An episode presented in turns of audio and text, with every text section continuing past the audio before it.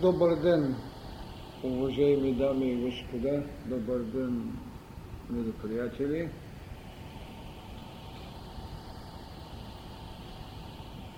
Аз винаги нося едно неизказано бреме, бремето да бъдеш благодарен, че ти има на земята, защото си този, който може най-добре и единствен дори на земята да свидетелствува, че има Творец, че има Отец, че има Бог, че ти си Негово дете. И в този дълг не изпълням, казвам това време, приех пак поканата на вас, варненци и другаде. Винаги ще говоря, че само смирението не е оскърбило съдбата, само смирението не е оскърбило Бога. Но все пак, на това, което вие вършите, дори човек в пълното си смирение, да не иска да каже нищо, трябва да каже благодаря ви, добри приятели, благодаря ви, будни хора. Имаше един разказ на Максим Горки, който беше възхитителен в своята жертва и стана жертва. Беше, че когато слънцето ще мине в занек или в облак, той ще разкъса сърцето си, за да борави от него слънце. Ние сме страна, която единствено света е имала слънчев Бог, единствено. Единствената страна, която имаше слънчев Бог Тангра, Бог на справедливостта, Бог на правдата, на съвестта. Това е гордостта на българският народ, който дори защити тезата си с това, че можеше да пожертва и този Бог, тогава, когато на тази планета дойде един син Божий и син човечески, Христос, да даде любовта. Да ни освободи от правдата, която иска възмездие, а да даде идеята, че възмездие може да се дава чрез прощение. Това е учението му на любовта. Тя е наука не за оцеляването. И общо взето религиите не са били науки за оцеляването. Военното изкуство е наука за оцеляването. Социалните доктрини са науки за оцеляването, които изграждат безспорно и социалните формации, които бележат битие за история и историзират. Религиите са не науки на оцеляването, защото оцеляването ви налага безпощадността, макар и да носите понякога морални принципи религиите са идеи за съвместност. И най-великата идея за съвместност това е Бог в човека и човека в Бога. Ето защо тази велика тайна, която голямите доктрини на теологията или голямите доктрини на езотеризма са класирали в поведение от инволюция към един обратен процес на еволюция, от едно богодарение в това, което беше изработил, това, което беше взел със собствените си ръце от миловата плът на планетата, за да изгради, сътвори човекът – да го сътвори, не да го роди. В него той даде своята велика харизма, диханието, което го направи божествено. Това е търсенето. И това аз наричам път на боготърсенето. Човекът ли търси Бога? Или Бог в човека търси себе си?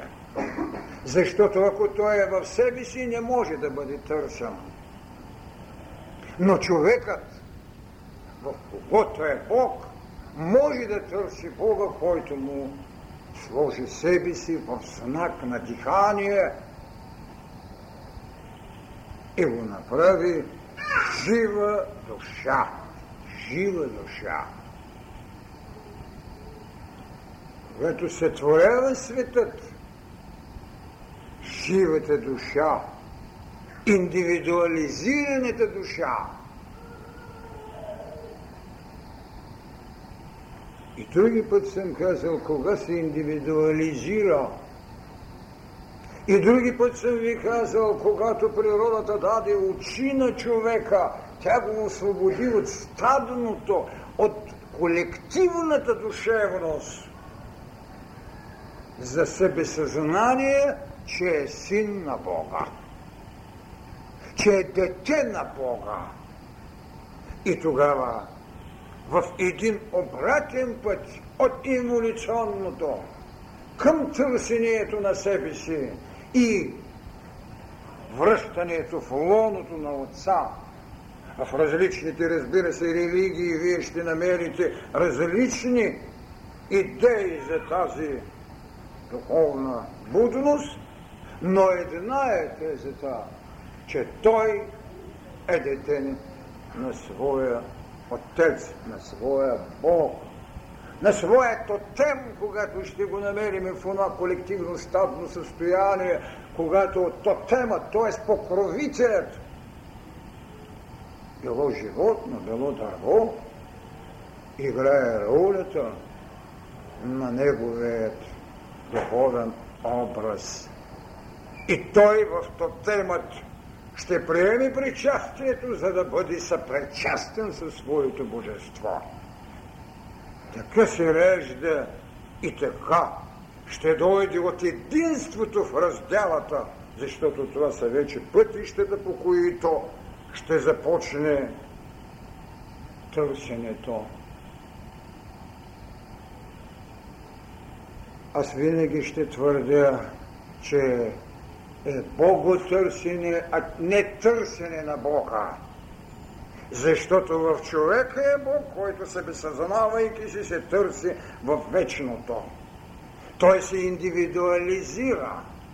Той е частица от космичната разумност и цялост, но когато ще се върне в тази цялост, а то е само чрез Боготърсенето, а не чрез търсенето на Бога. Този обрат искам да го запомните. И затова, когато срещнах мисълта на Едуард Тейлър, казах си, по-добър мислител от него не съм срещал в идеята на човешката еволюция.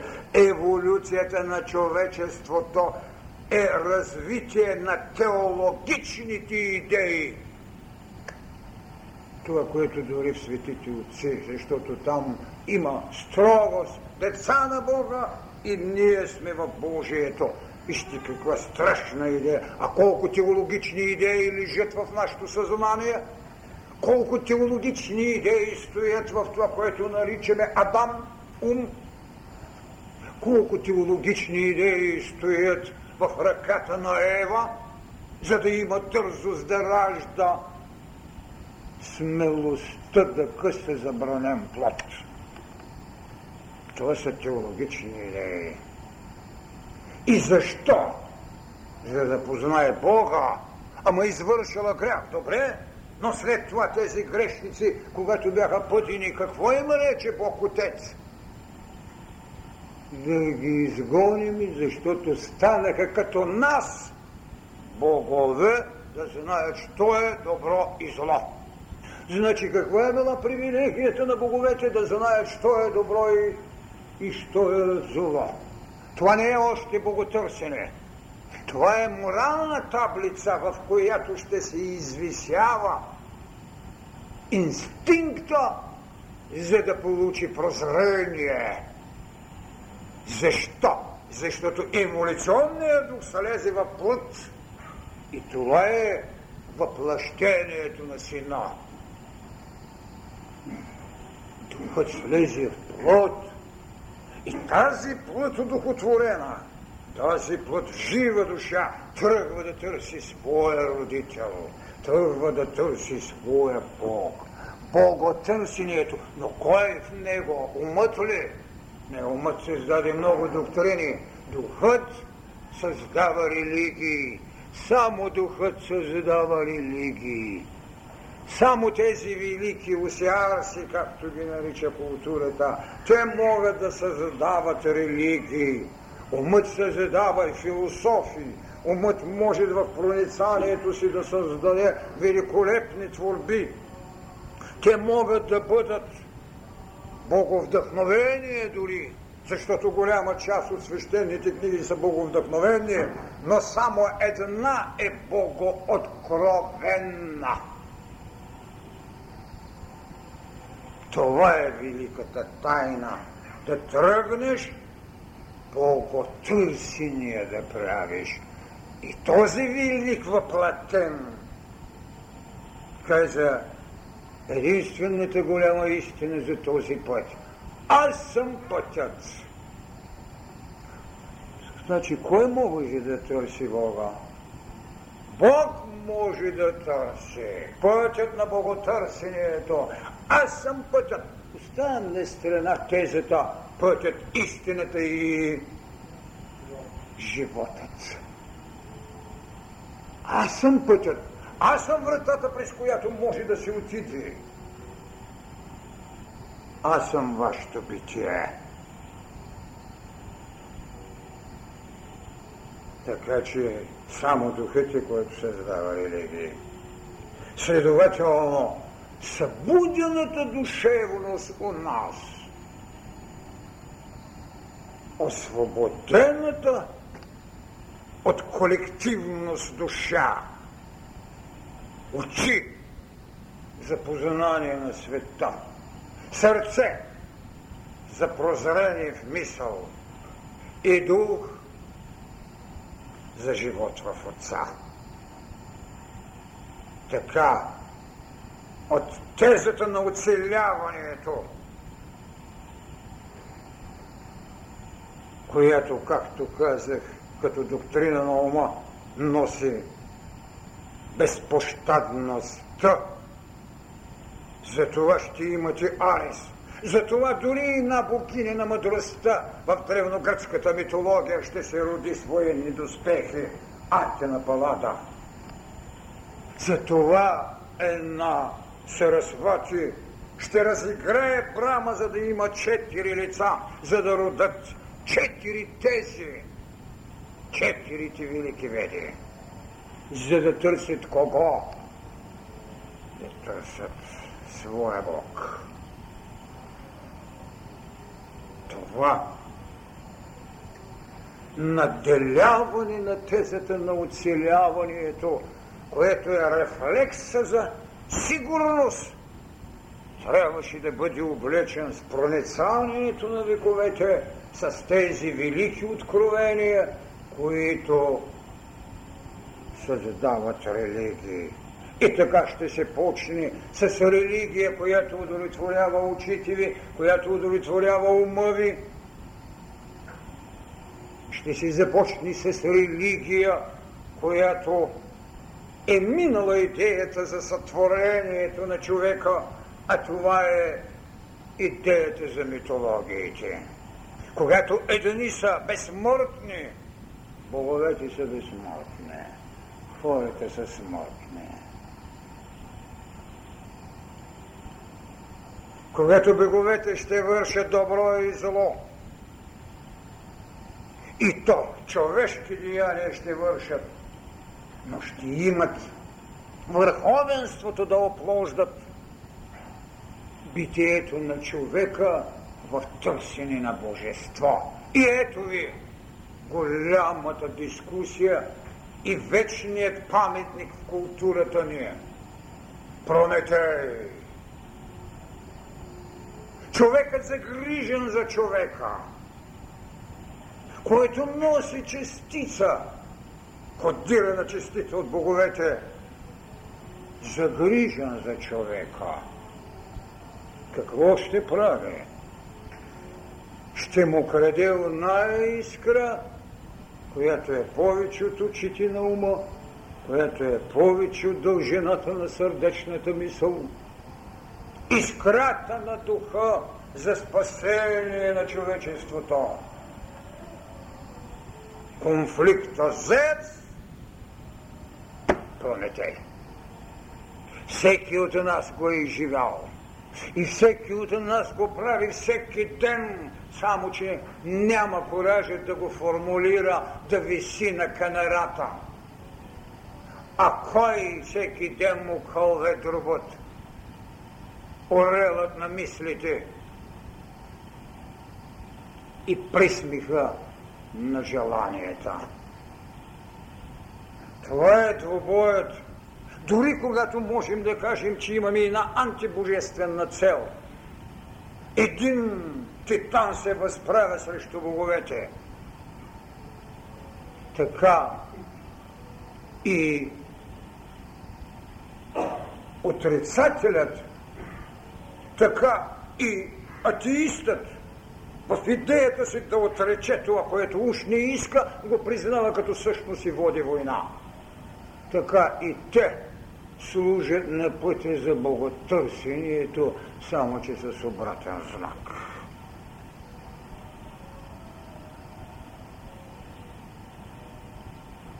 Така религиите ще поднесат на човечеството своята идея за двобоя между смърт и безсмъртие. Свобода от смърт. Това е първата стъпка, която човекът още със своята доктрина на очите и със своя усет на сърцето решава да надмогне макар и с теорията на оцеляването. Надмогне, иска да надмогне и тогава се слага от тема и е от него и казва, че става единство.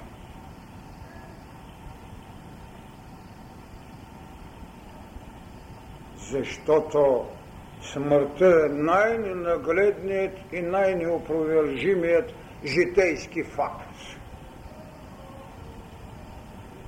Всеки ден, всеки час е пред очите му. Какво му трябваше на човекът? Да надмогне страхът.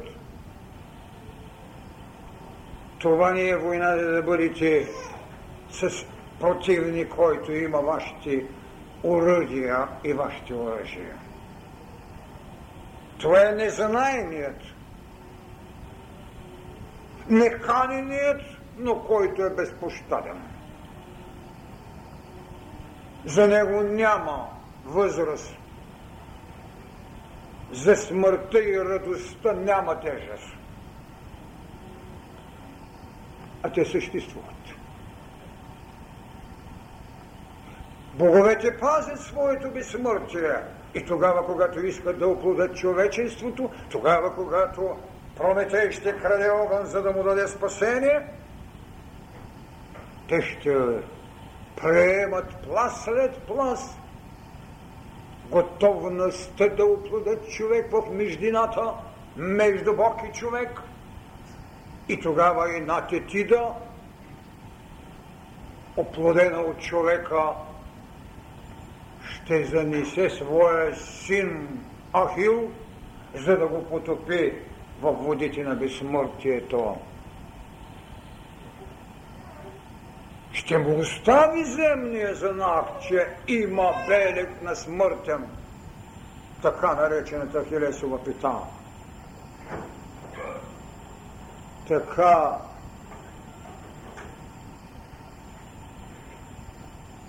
Богините ще създават идея за безсмъртни богове, човеци, а човеците ще хранят тъжбата се за безсмъртие с идеята за жертвата. Така психи ще пострада, но ще е завиденост пред Зевса и ще пие амброзия, за да бъде безсмъртна. Пътят към боговете през очите, пътя на боговете през умът, пътя на боговете през сърцето, до пътя на боговете през душата ми. И тогава ще се роди идея за спасение, идея за изкупление, идея за жертва.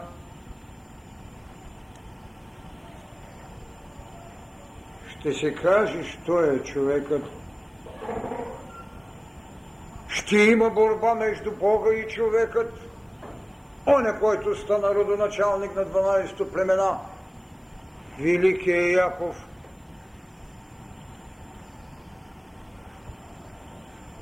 ще сложи своята глава на камък за възглаве сложен, а камъкът е първата искра на живот. И ще има своя белязан сън с така наречената Якова стълбица, когато ангели ще се качват и ще слизат, а той ще води битва с Бога и ще бъде наречен Израел – което значи богомолец.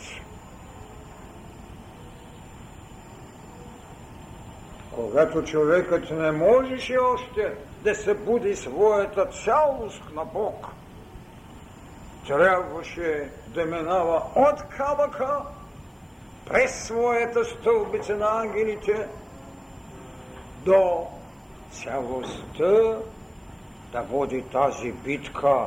Тя е вътре у нас защото сънят е фигура на той е вътре у нас. И за това Боготърсенето е процес, който почва отвътре навън. Няма боготърсене отвън навътре. Харизма може да се получи, дарение чрез Святия Дух. Но боготърсенето е процес, който човекът има отвътре навън. Така той ще извърви епохите на своето развитие и тогава боготърсението като идея за свобода от смърт ще я намери във всички митологии само като загаднато явление, феномен, който може божеството да направи, защото ще възкръсне един Диониси, ще възкръсне един Озирис, ще възкръсне един Адонай. Но учение за възкресение – но доктрина и приложност ще направи само християнството. Верно е едно, че всяка религия ви носи идея за Бог, който е вашата сигурност,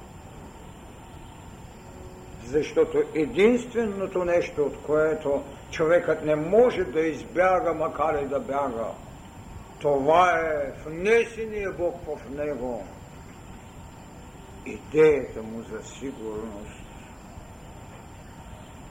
Идея за свобода. Идея за смърт, свобода от смърт.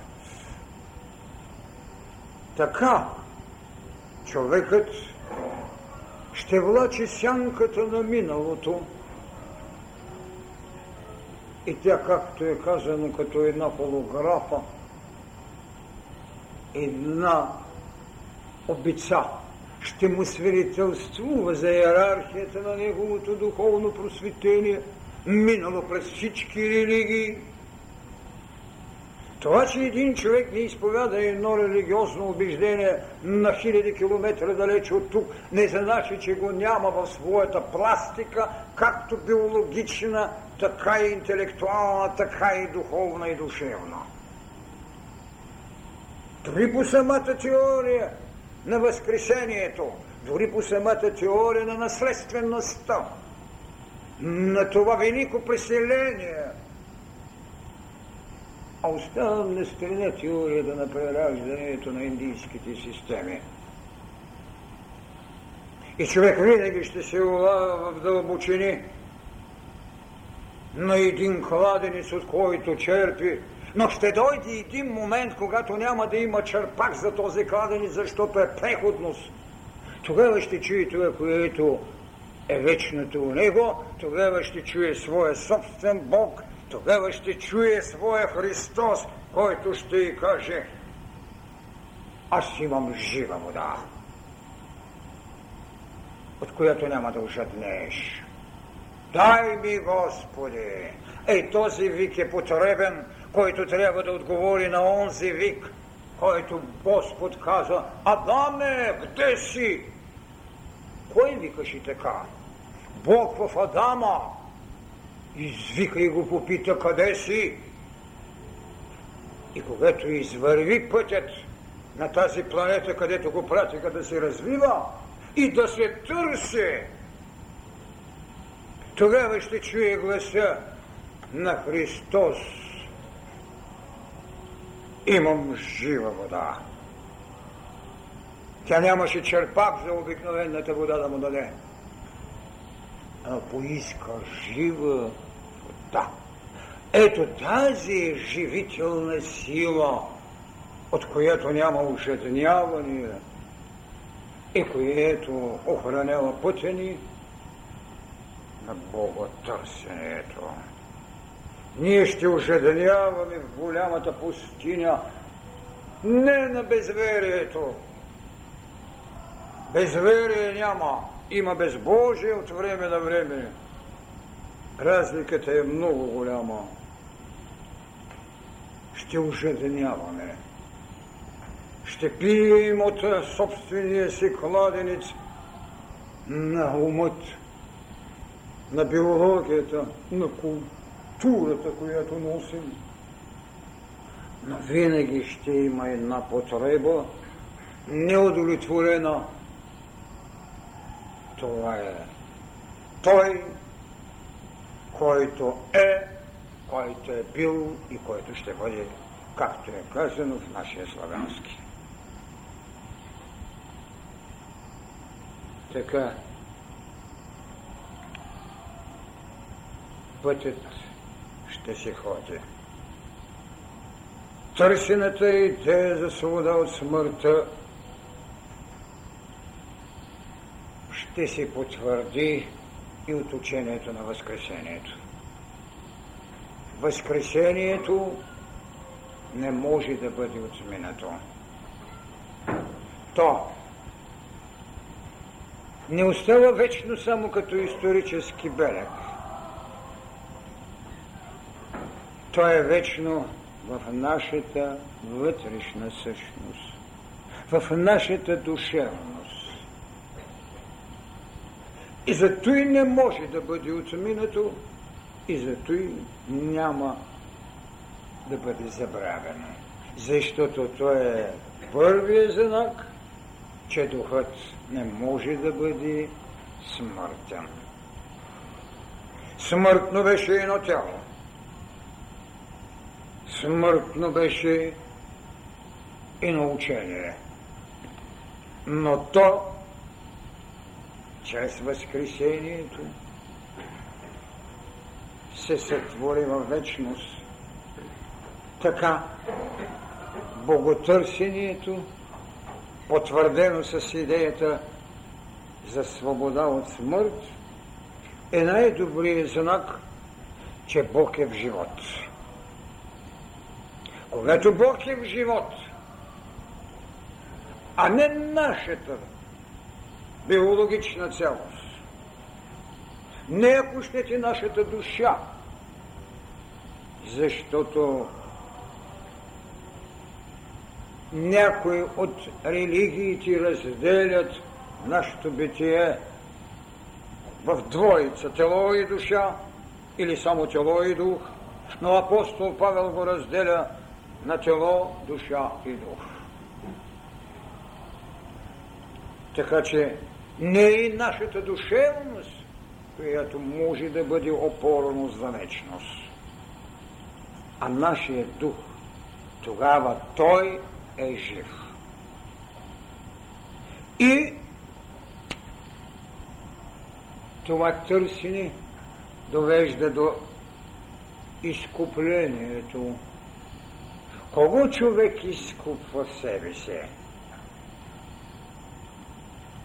Бог не може да бъде изкупван, защото Той е всичко, към което се стремим. Внесената от умът, от биологията ни, познавателност на живота търпи своята еволюция, а извършената несъвместимост между дух тело и мисъл се задава предпоставка да изкупим това, което не е в хармония с духът. Разбира се, в християнството и в юдеизма лежи доктрината, че се изкупва един първороден грях. В другите религии няма първороден грях. Но има изкупване, което наричат Иерархия за съвършенство. И тогава оправдана е тезата, че всяка религия ще ви създаде божество, което ви дава сигурност и път за съвършенство, което е изкупление на противоречието между дух и тяло. Така ще дойде идеята за спасението. Кого? да спасим и Бог от себе си у нас, не върви. Кого спасяваме? Спасяваме човека, който единствен може да има алтар за Бог, но който алтар още не носи всички дарови на духът. Ето защо има ерархия на таинствата – чрез които се изгражда чистотата на пътя за боготърсенето. Ще се мини през таинство, което ви въвежда в кръщение, в кръщение на този статут, на тази доктрина, на това учение, в разлика от другото. Ще се мини през таинството на причастието, което е най-сублимираната и великата тайна на християнството, от тотемното ядене на Божеството до хляб и вино, преобратени в тяло и кръв, което той каза. Ето, този хляб е моето тяло. Аз съм хляба на живота. Je suis le pain de. Аз съм хляба на живота. Тогава няма защо да изглежда странно, че в причастието той е живителната сила и съпричастно с Божеството. Така ще се създават таинства, които ви осигуряват път. Така, когато не може още духът в проницание да осветли умът, който може да ви създаде познание – идва догмата. Но едно трябва да знаете. Бог не е догма. Както животът не е догма. Животът не е догма. Това е единственото непобедимо нещо. Смъртта, той рече, о смърт, къде е твоето жило? Дързайте, аз победих но за живота никой не е изречал дума че може да го елиминира. Защото духът, който е диханието на Отца, не може да бъде отменен.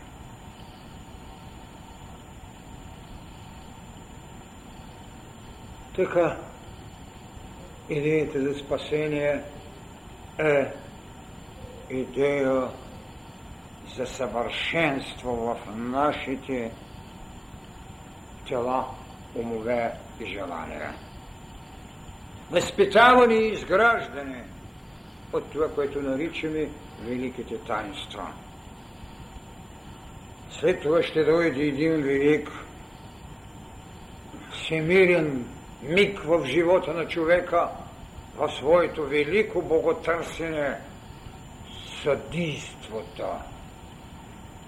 Онова, което е неотменно, когато очите на Бога са вашата съвест. Не е нужен друг съдия. Създадената идея за земния съдия и небесния съдия нямат опора, ако ни са у вас. Идеята за мъчението, което може да получи отвъд, не спазили нормативите на едно религиозно кредо, е внесения страх, който не развива човека. Това беше грешката и на Моисей. Да внесете страх човека от името на Бога. Да не смеете да кажете името на Бога а да дърдорите сто митана и да занесете сто с нищо недокоснати и повредени телци да ги пренесете в жертва за умилостивяване. А да нямате право да кажете името на Яхова.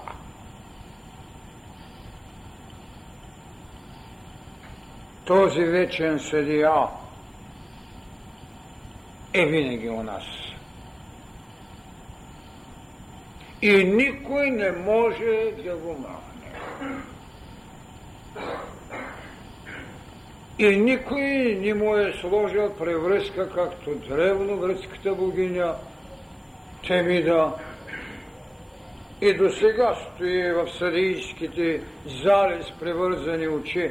За съжаление, ни отвързват очите да видят, че отдавна е сляпа. съдбата може да ослепе, но съвестта никога. Никога. Защото и съдбата, и възмездиета са която се изчерпва, но духът никога. Никога. Човекът няма в своята идея за боготърсенето, да загине, както плашеливо се вмъквате сега, потопни и какви ли щети катастрофи. Човечеството е живело десятки потопи. Тези, които са прочели само Библията, знаят за един – Онези, които познават историята на религиите, знаят за десятки. Знаят за великите тайни на континенти, знаят за човешко битие, което е повече от това, което са ангелите. Защото ангелите нямат нашата еволюция. Но човекът няма да загине. Нека кажем смело, че и Прометей не го спасе.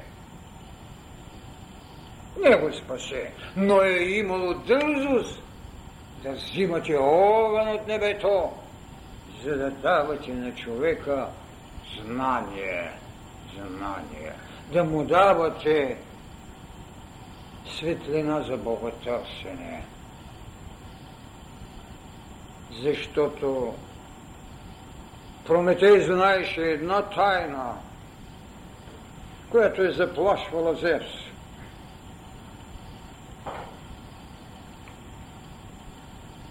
Но нито тайната на Прометай събори Зевс,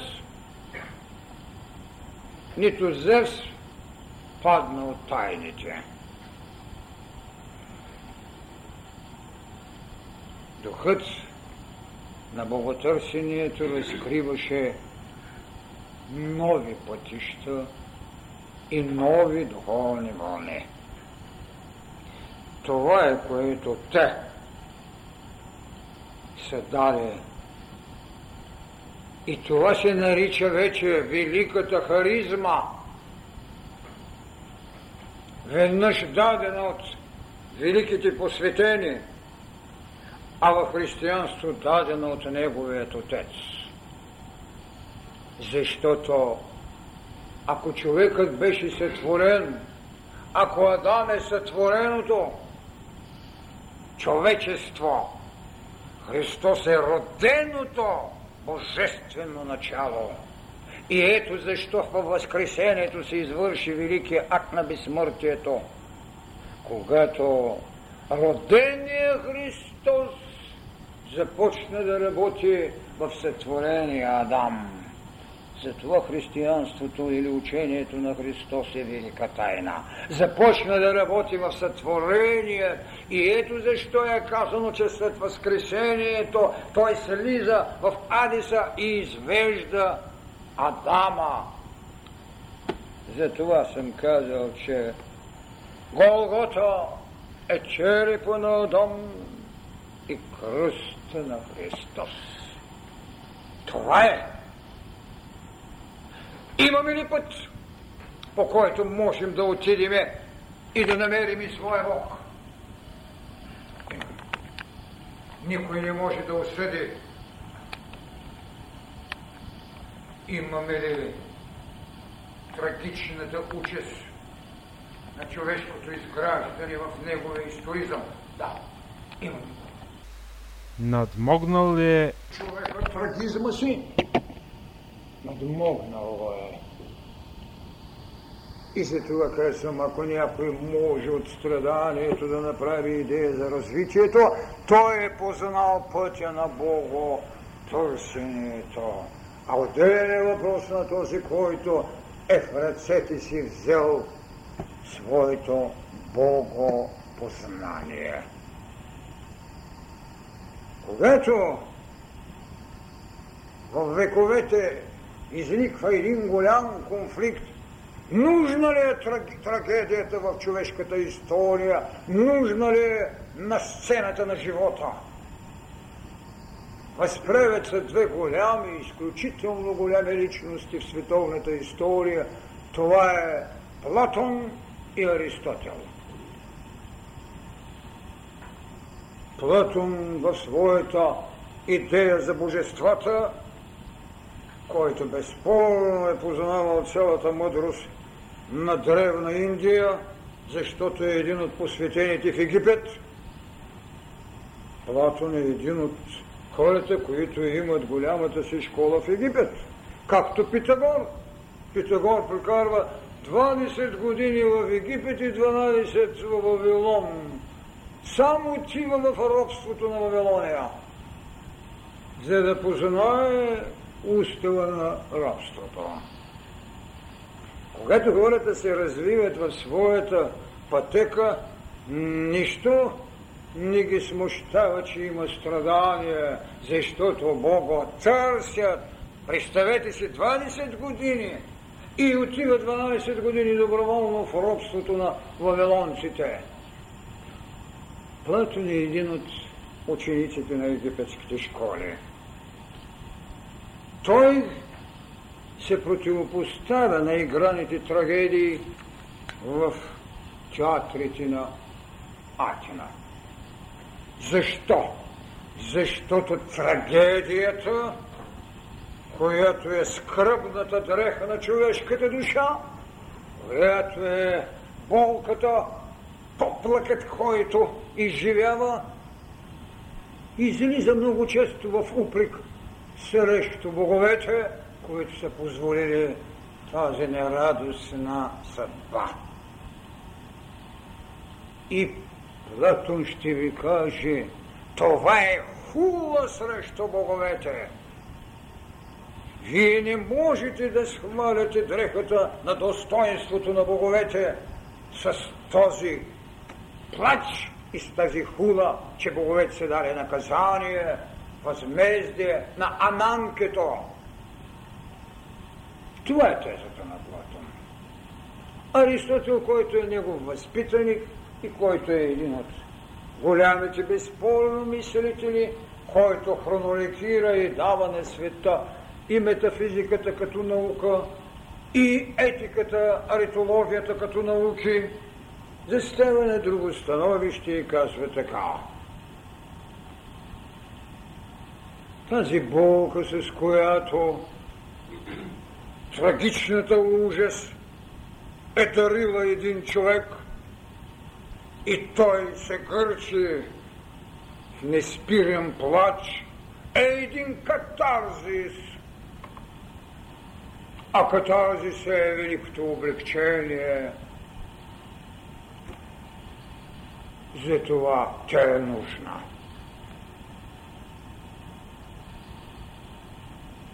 Ние не можем да кажем кой от изборите е верния. Но ако не иерархираме поведението на понасене, тогава бихме казали, че всяка от тези тези има своето основание. Този, който може да озре за страданието, той благославя Бог. Защото е щел, че той е достоен да понесе и по този начин да приеме развитие. Другият, който няма иерархията на преценката, че това не е страдание, развитие, ще говори от своята теза, че мъчението оскърбява боговете. Така. Ще дойде великата харизма на дарението, най-учителиво дадена християнство чрез въплъщението на синовността на Христос. А иначе, в това, което наричаме мировото дарение на човечеството, сибилските писмени и сибилските знания, пророческите откровения, надписът и тайните, които е оставил Аполон в храма на Делфи. Познай себе си и ще познаеш боговете. Ето ми път на боготърсене. Когато познаеш себе си, ще познаеш боговете. Защото си плът от плътта на всемирната ръка, защото се дихание на всемирният дух. Познай себе си и ще познаеш боговете. Те не успорват тезата. Те само е степенуват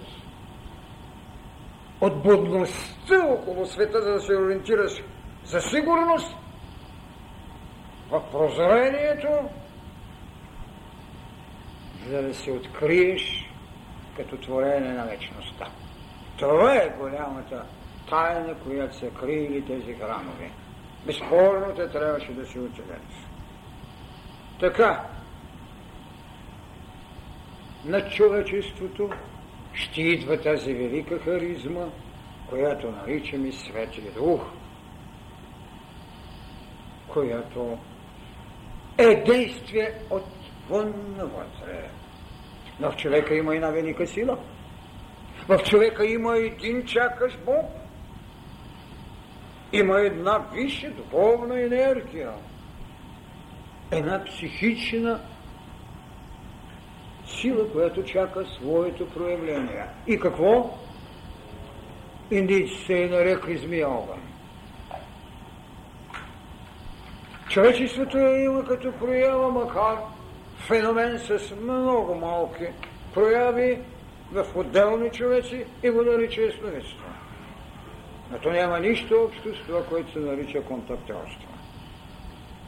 Нито с изумителните гадания, които ни предлагат непрекъснати потопи, както и в днешния феномен, дадени там разни смешки, мисловни и доволни.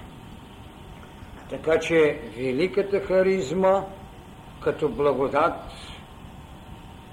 е най-голямото свещено действие, което небе и земя вършат.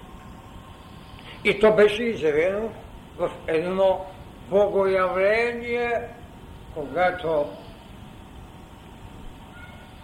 гласът на вечният рече това е мое богоизбран, това е моят син, над когото е моето благоволение. Не го слушайте. А той какво рече? Аз съм пътят. Аз съм хлябът на живота. Аз съм възкресението. Аз съм, който победих светът. Радвайте се. Следователно, дадена е съвсем открита формула за боготърсение. Даден е път. Това съвсем не значи, че човечеството, когато е чуло този глас, или сега, когато го събужда в себе си или го чете, затичало се е неуморно да търси Бог. Иллюзорността, с която и живяхме известно време на боготърсачи, които събараха звезди и какво ли ли щете, те са отминаващи неща.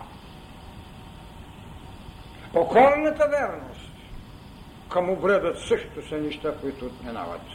Защото този храм, който беше на Аполона надписа, също се отиде не по-малко от 400 или 500 хиляди каменни божества дремят в музеите и свидетелствуват, но нямат сила. Защо? Защото Бог е в човека. Това е, което трябва в пътя на боготърсението да осъзнаем. Къде е и кой го търси?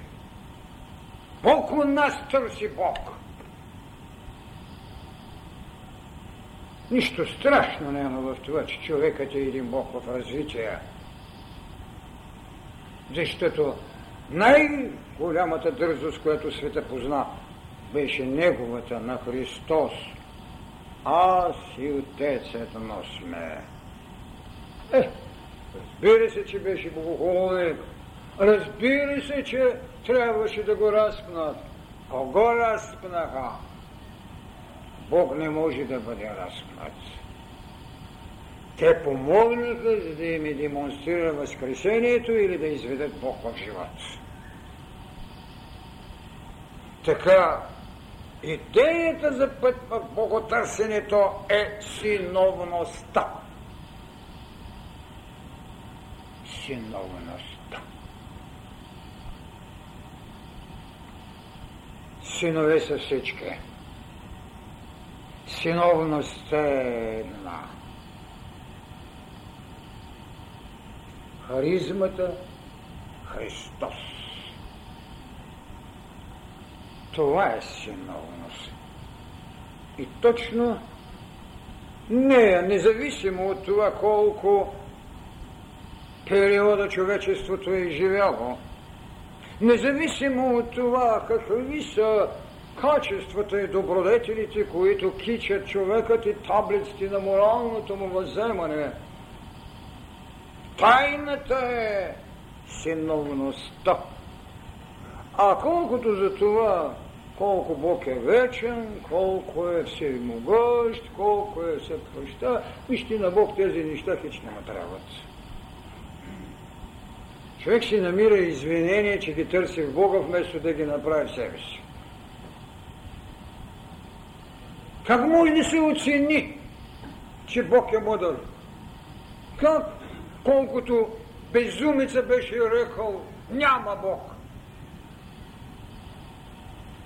Това са ефтините кръстословици на ума, който не може да даде отворена завеса на духът, за да види онова, което не може да бъде характеризирано. И умът си прави плетениците и казвайки, че Бог е вечен, че кой го спорва и защо му е? Всемогъщ, благ, за да може ефтино да се извини, че той не е нито всемогъщ, нито благ. Ами какво му каза тогава? През тази врата се минава. През тази врата. А ключа е твоята душа. Каква тайна беше в Гърция? Идея за красота колкото искате, но една велика блянност остана. Икар. Икар който няма да си шии крилата и да ги лепи с восък и да отива към слънцето. Този икар трябваше да проумее, че що ме всемогъщ, защо отива с восъчни крила при него? Роди си крила, дай си дух. И тогава отидаха там. Ето човечеството даде крила на това, което наричам цивилизация на ума, който трябва да даде свобода на духът. Така се раждали идеи като вълшебни килимчета, с които сега пустувахме на луната. Безумие е било това тогава преди хиляди, хиляди години. Безумие ли е тази сарасвати, която разигра Брама, за да му направи четири лица и да роди четири веди, където мъдрост, където богопочитание, където магия, като чуят хората магия си мислят за черновеците. Не, не, не. Магията е била първата наука на човечеството. Защо? Защото са упражнявали енергиите си безпречно. А сега ги употребяват за лоши неща, ама пречно. Затова отиват там да си правят. Синовността е пътя на боготърсението.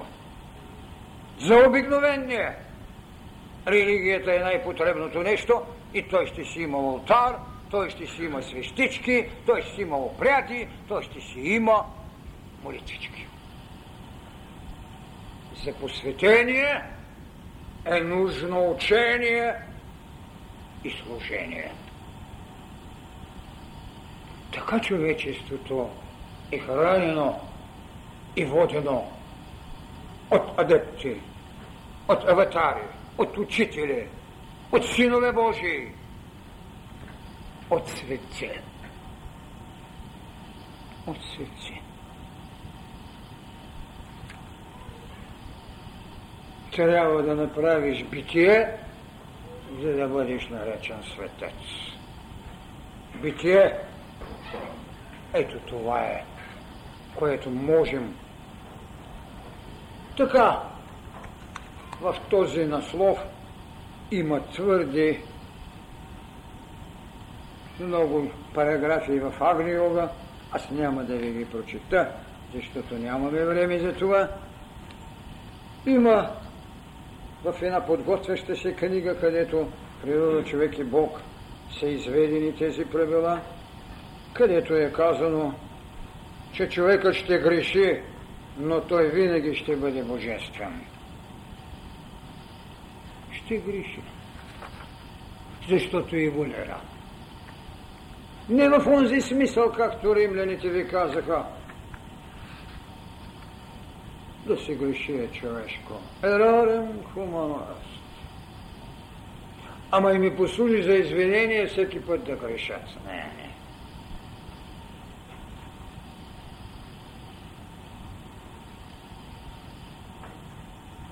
Така, приносът на безличната божественост е по-важна, отколкото личната небожественост. Това е важно. Щом нямате лична божественост, какво може да направите? Затова повтарям, чрез синовност към Бога у нас и Бога в Благодаря ви.